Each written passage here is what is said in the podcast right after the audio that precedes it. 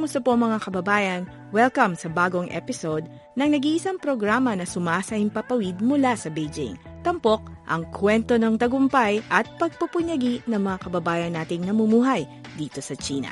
Ako po ang inyong host Mac Ramos. Welcome sa programang Mga Pinoy sa China.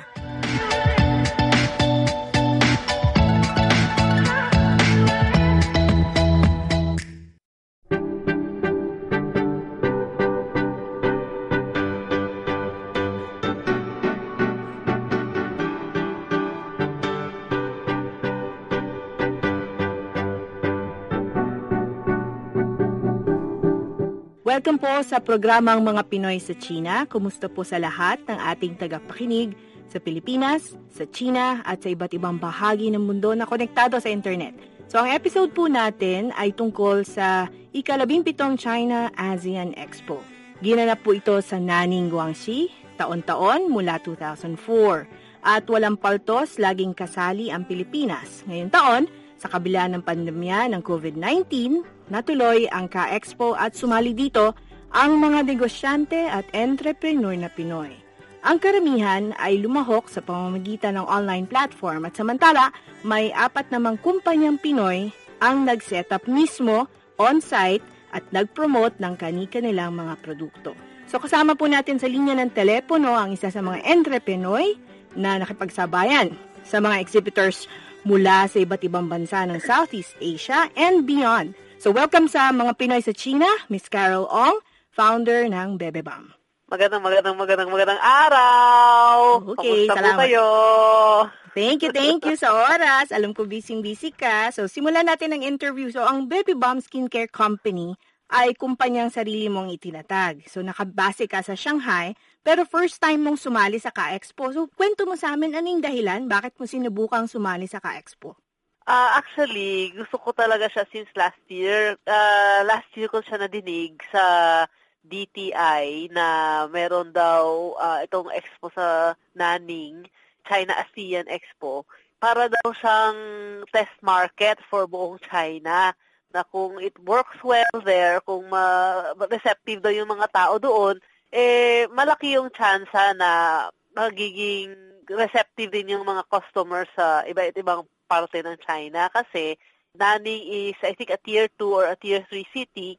So mas ano siya, mas representative siya ng China versus say Shanghai or Beijing which is uh, very different from the rest of China. So sa Shanghai, stablisado na yung Bebe Bomb. So madalas kang sumasali sa mga expos and fairs doon. Pero may ginawa ka bang mga paghahandang espesyal para sa pagsali mo sa naning?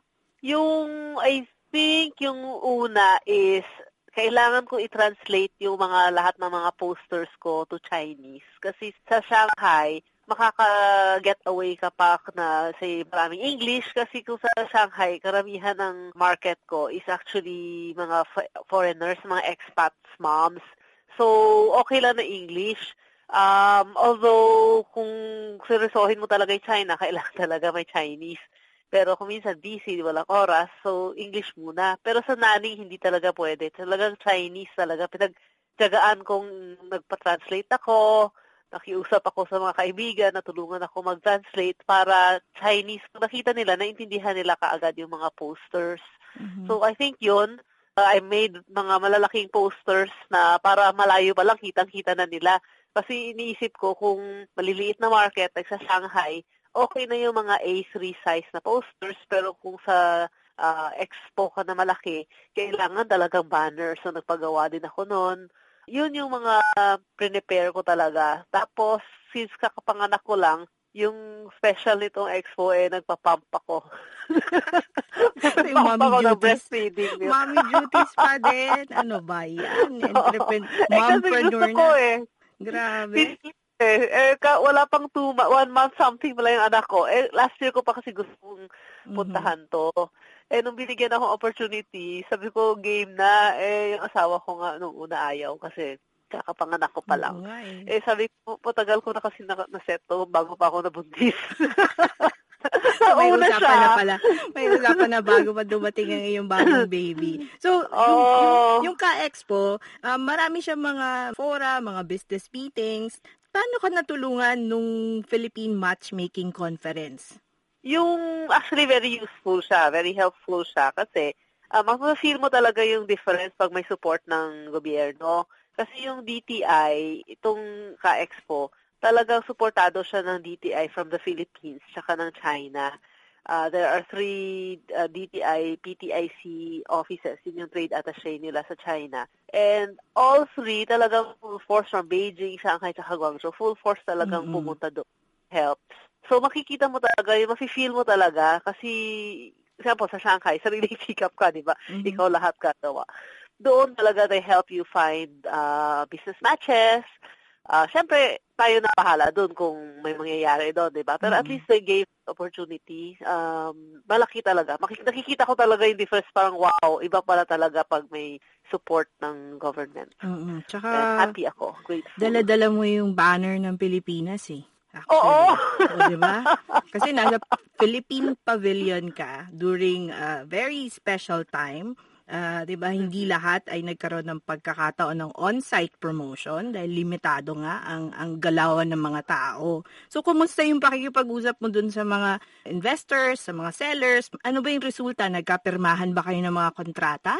Yung Ka-Expo, I was uh, yung expectations naman sa Ka-Expo is ano siya, business to consumer, B2C. Mm-hmm. Kasi may mga ibang expo B2B yung mm-hmm. focus. Yung Ka-Expo is B2C talaga. So I went there na talagang actually parang uzi lang to try na parang ano ba talaga doon? Mm. ano ba talaga sinasabi nila na maganda? So, expectation ko B2C. Although nagulat ako na marami ding mga interesado na B2B.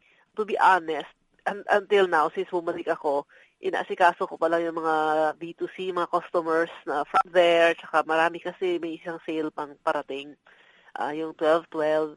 So, inuuna ko yun. Sabi ko, siguro, end of the week, asikasuhin ko na yung mga nag-inquire. Mm-hmm. Pero maraming inquiries, hindi lang siya bu- sa mga China cities, pero pati sa may Egypt, may Dubai, may mga sellers, may ano, Africa, na from different parts of the world na pumunta din doon at naghahanap ng produkto na i-export. Kasi napansin nila na yung uh, bebe bamboos parang dinudumog mm. araw-araw. So, kaya na-curious din sila. Mag- ang magandang opportunity dito for me na nakita is not just for us as a brand, pero sa Philippines, saka sa ibang mga entrepreneurs, is nagulat sila na may skincare yung Philippines. Kasi yung impression nila pag Philippines, parang food, uh, banana, ganun, or banana chips, parang ganun lagi yung inaiisip, or coconut oil, which is very good also for us. Pero hindi nila na-realize na maraming uses din pala like yung organic virgin coconut oil ng Philippines pwedeng gawing produkto like Brebe Balm.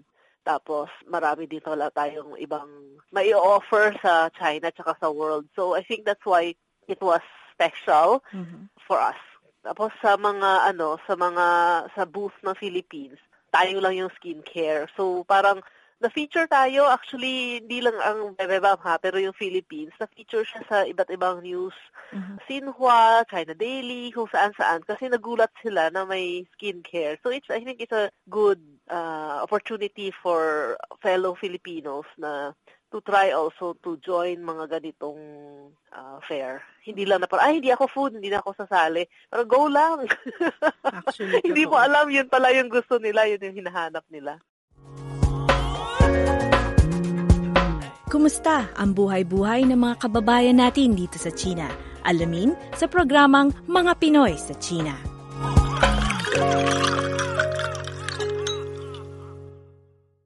Uh, nabanggit mo kanina na naghahanda ka para sa 1212. So ngayon pinapalakas mm-hmm. ng China yung digital economy. Ano ang opinion mo mm-hmm. tungkol dito? Ano yung plano mo para makasabay sa trend na to? Actually, I don't think na trend yung mm. digital uh, dito kasi it's really a way of life. Pagdating mo sa China, para siyang it's really much, much more advanced, at least five years or ten years more advanced compared to the rest of the world ang digital uh, economy dito. Uh, how from mobile payments to logistics, on how it's easy to book logistics on your phone, everything.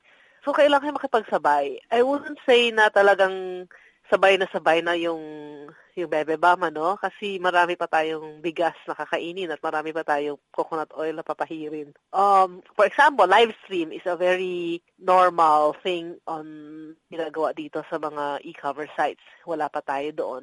Ang kita kong bagong trend actually na lumabas nitong pandemic is yung online markets hindi siya ano ha, hindi siya yung e-commerce na the usual platforms kundi sa WeChat, sa social media. 'Di ba may mga groups 'yon na over 500 people lang makaka-join. Instead na usually may physical markets like sa bazaars, pop-up stores, ginawa nila siya sa online. So ang interesting dito, kung dati hindi tayo nakakasali sa mga sa, sa Beijing or sa Tianjin, sa Suzhou, yung mga malalayong lugar kasi physical lang yung markets before for the micro entrepreneurs like me. Ngayon, nagkakaroon ng chance kasi everybody is willing to buy on WeChat. Even yung mga expos, like yung ka-expo, before you have to really go sa naning para lang mag-exhibit. Ngayon, pwede na rin online. Tapos may isa pang ginagawa yung DTI ngayon sa Yunnan na online lang din lahat. So I think that's really a good opportunity na dapat i-grab nating mga entrepreneurs. Example, sa Philippines ka. So what? Parang everybody is doing online expos na international expos ha. I saw another one sa Japan, Tokyo Cosmetics ba yun? So I think we should, this is the new trend. Parang if you're talking about the digital net, uh, digital economy sa China, it's been going on for years and years. Ito yung bago all the expos and all the markets may online na katapat. And you can sell there and you can ship through logistics. In one day to three days, dumating na sa tao yung yung order mo. Totoo so, yan. saya ba? Masaya. Tsaka maski nga mga magsasaka sa China, gumagamit ng online platforms eh. 'di ba? So, Correct. Oh, 'di ba? Sa mga nayon, Correct. si Lola na nagtitinda ng mga prutas eh nagla-live stream para lang correct, mas, ma- correct. mas may maabot na, 'di ba? Mas malaking market, mas accessible. So, balik tayo sa Ka-Expo bilang first time uh, exhibitor. Ano yung pinaka-importanting natutunan mo sa pagsali sa Ka-Expo? Ang pinaka-importante is I think kulang ng go kasi syempre there's a lot of fears. Maraming nagdi-discourage nung, di ba, kakapanak ko, panganak ko lang. So, iniisip ko kung itutuloy ko ba tong dream ko sumali dito sa Ka-Expo. Wala akong idea kung ano siya. It's in a very far place. Kailangan mo pa na mag-aeroplano. Uh, mas malayo pa siya from Manila to to Shanghai. Mas mas malapit pa yung kaysa Shanghai to to Ka-Expo. Mas malayo pa siya. Mm-hmm. So, everybody was telling me na wag na pumunta total pandemic naman, uh, walang taong pupunta doon, sobrang konti. And you have to do the swab test pa bago ka pupunta, hassle. Pero I was like, pagsisisihan ko ba to kung di ko pupuntahan? Not knowing kung ano mangyayari. So go, pupunta na lang ako. So I think that's a learning. Parang if you if you want something, talagang just go for it. Tapos, at the end of the day, you will learn something from it. So, it's not really a loss. In my case, it was a gain kasi I gained a lot of fans, new fans, on a place na hindi ko kilala. Tapos, mas na kilala ko din ano yung mga pwedeng itulong ng DTI, ng government. At para na mulat yung mata ko. Marami ako natutunan even about bonded warehousing. Ibig sabihin, kung galing ka Pilipinas, pwede mong ipadala lang doon sa warehouse nila. Sila na bahala mag mag-ano ng logistics mo, magpadala ng logistics mo. So, pwede kang mag-operate from the Philippines. Tapos, yung bonded warehouse na yung mag-aasikaso ng logistics mo sa China. So, mga learnings na ganyan, maraming learning. So, hindi ko siya ma-enumerate lahat. Mm-hmm. So, kung in a nutshell, kung may feel kang puntahan or may feel kang gusto mong itry, itry mo lang, wala namang mawawala. I mean, mm-hmm. versus the learning that you will get. Parang tuition fee mo na rin yan sa buhay tsaka sa entrepreneurship. Okay. So, mga plano ng Bebe Bomb post-pandemic? Um, world domination, ah, yun pa rin. Yun pa rin, hindi nagbabago.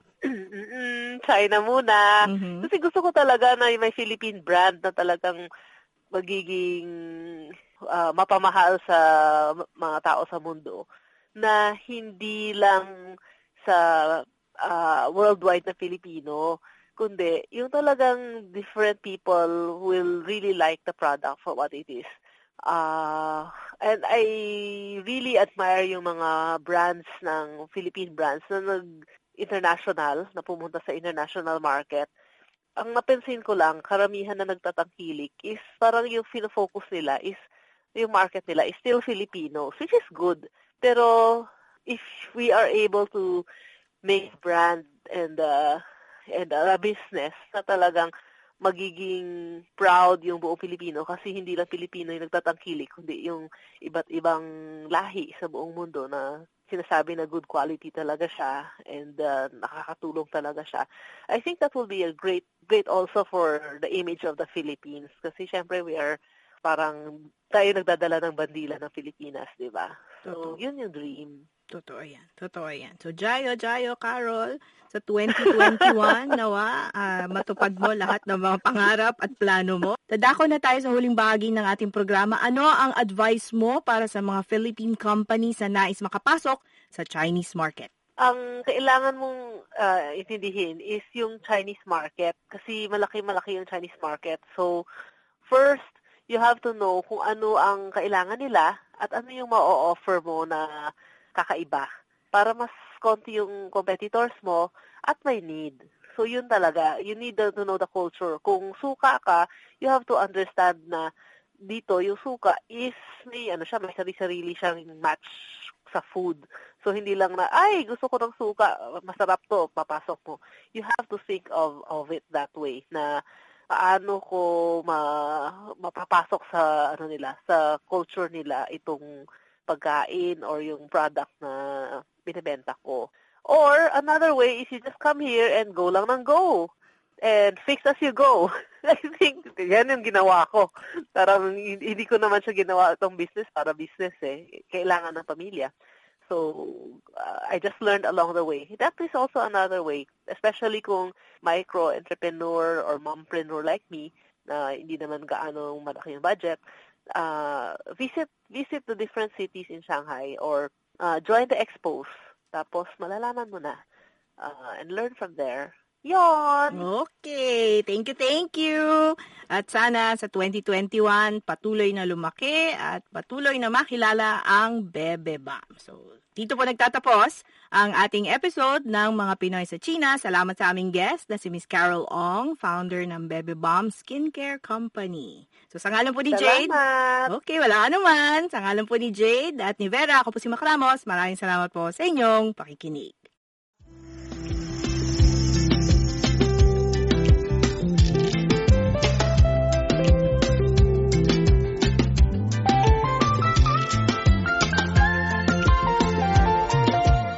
Dito po nagtatapos ang ating episode sa araw na ito.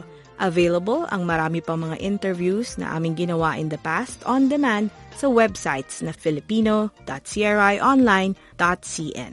Sa social media, abangan po ang paglabas ng latest episode sa Facebook page na CRI Filipino Service at official Mga Pinoy sa China Facebook page. Sa ngalan ni Vera, ako po si Mac Ramos. Salamat po sa inyong pakikinig.